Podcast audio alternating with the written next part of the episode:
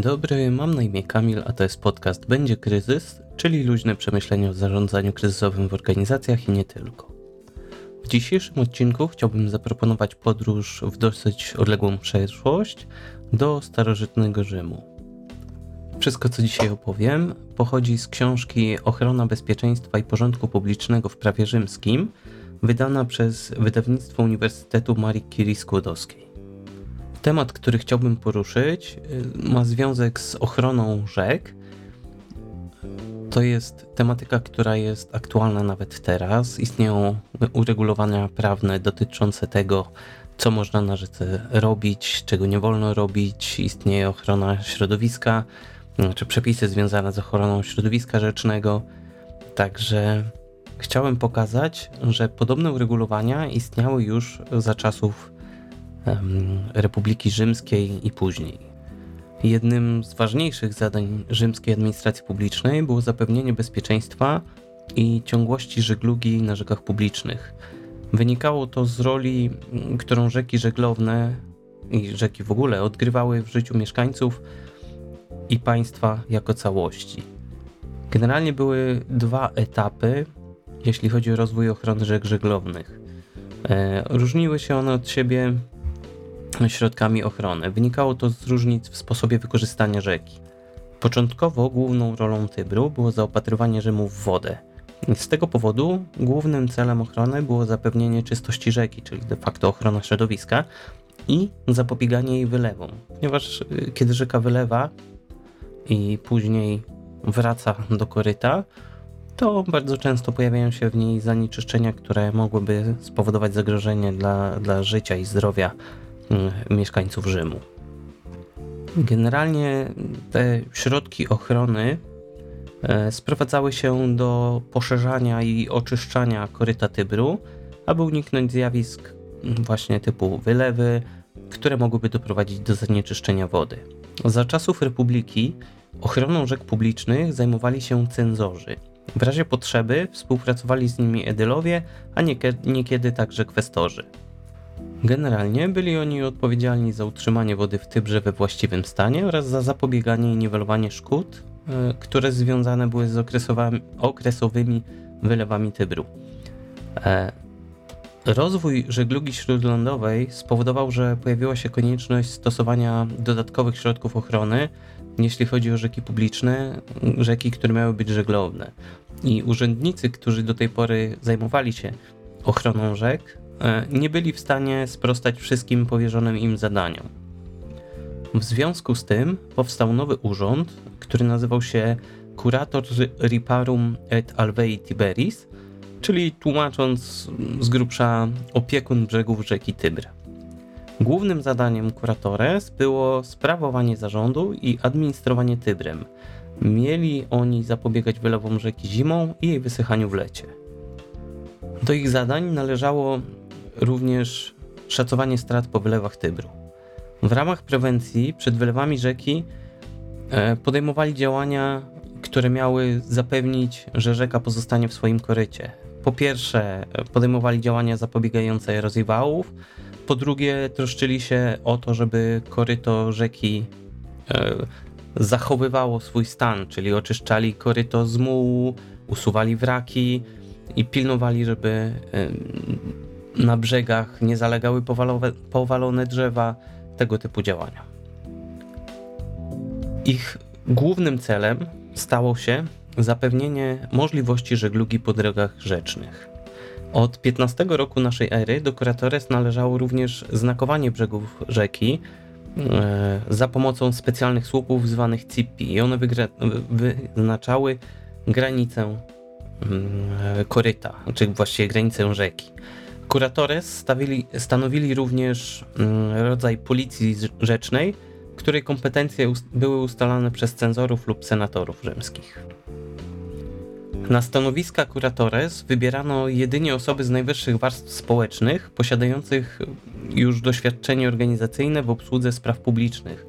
To pokazywało, jak poważnie podchodzono do tematu ochrony rzek żeglownych. Początkowo kuratores Riparium et Alvei Tiberis działali w postaci, znaczy w formie pięcioosobowego kolegium, e, na które składało się czterech senatorów i przewodniczący w randze konsula.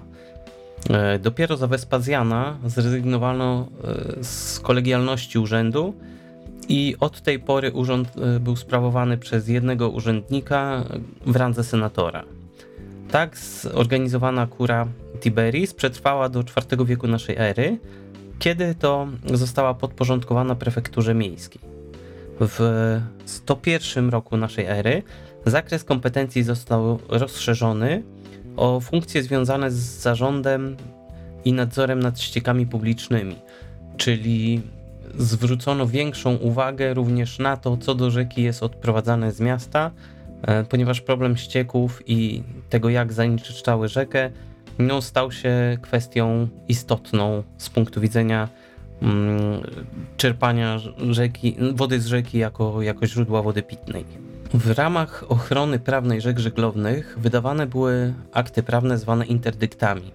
Interdykty w prawie rzymskim to środki ochrony pozaprocesowej, które wydawane były przez pretora lub namiestnika prowincji na żądanie jednej strony i zawierające nakaz pod adresem drugiej strony, aby coś uczyniła, coś zrobiła lub czegoś zaniechała. E, zgodnie z prawem rzymskim każdy miał prawo do spokojnego korzystania z rzek publicznych, w związku z czym e, pojawiały się akty prawne, które miały to zapewnić. I jednym z tych aktów prawnych był interdykt prohibitoryjny, Y, który brzmiał mniej więcej tak. Nie wolno robić na rzece publicznej albo na jej brzegu, jak też wpuszczać do rzeki publicznej albo na jej brzeg czegokolwiek, wskutek czego przystań albo droga żeglugi byłaby lub zostałaby pogorszona.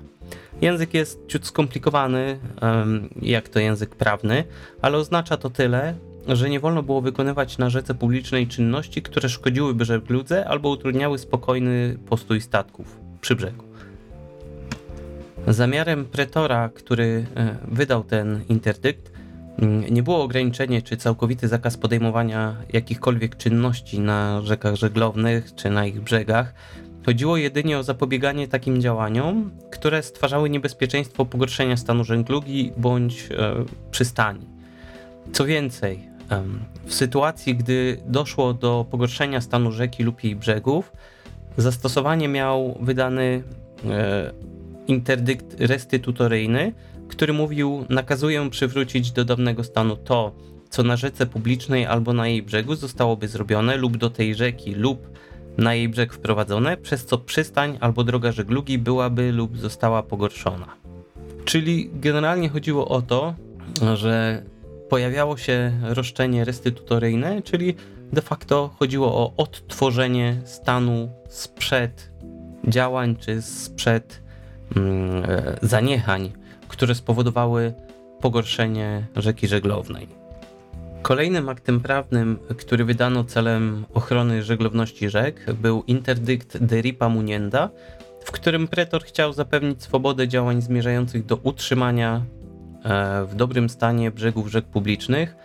I były dwa takie obostrzenia, tak to nazwijmy. Po pierwsze, Dopuszczalna była tylko taka naprawa, która nie przeszkadzała w żegludze.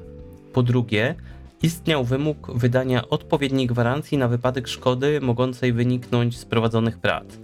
Generalnie wynika z tego, że ochrona żeglowności rzek publicznych stanowiła nadrzędne kryterium, nawet jeżeli chodziło o e, ulepszanie i ochronę elementów samej rzeki.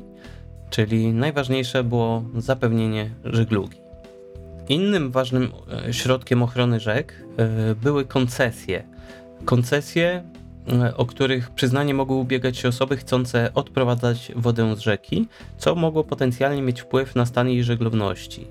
Za czasów Republiki prawo do udzielania koncesji mieli cenzorzy, a pod ich nie nieobecność edylowie i pretorzy. W pryncypacie udzielanie koncesji było wyłączną kompetencją princepsa. I jeśli chodzi o koncesje na odprowadzanie wody. Wodę można było odprowadzać wyłącznie w taki sposób, który nie szkodziłby żeglowności. Jak również nie szkodziłby sąsiadom odprowadzającego, w tym również sąsiadom po drugiej stronie rzeki na drugim brzegu. Podsumowując, można uznać, myślę, że można uznać, że ochrona rzek za czasów rzymskich była całkiem kompleksowa. Stosowane były różne środki prawne, aby osiągnąć podstawowe cele, którymi były ochrona żeglowności oraz koryta i brzegów rzeki.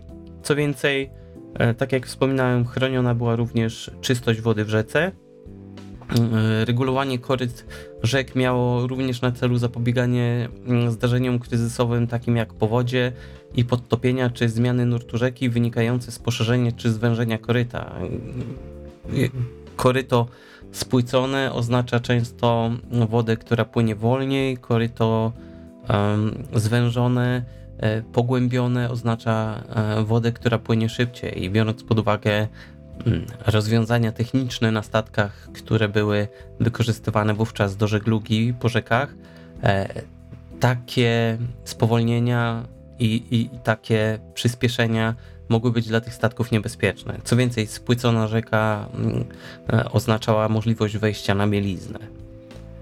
E, To generalnie tyle. To taki trochę telegraficzny skrót, trochę inaczej planowałem e, ten odcinek, aczkolwiek doszedłem do wniosku, że analiza aktów prawnych byłaby być może ciekawa dla, dla ludzi z zacięciem prawnym, ale w formule tego podcastu mogłaby się nie sprawdzić.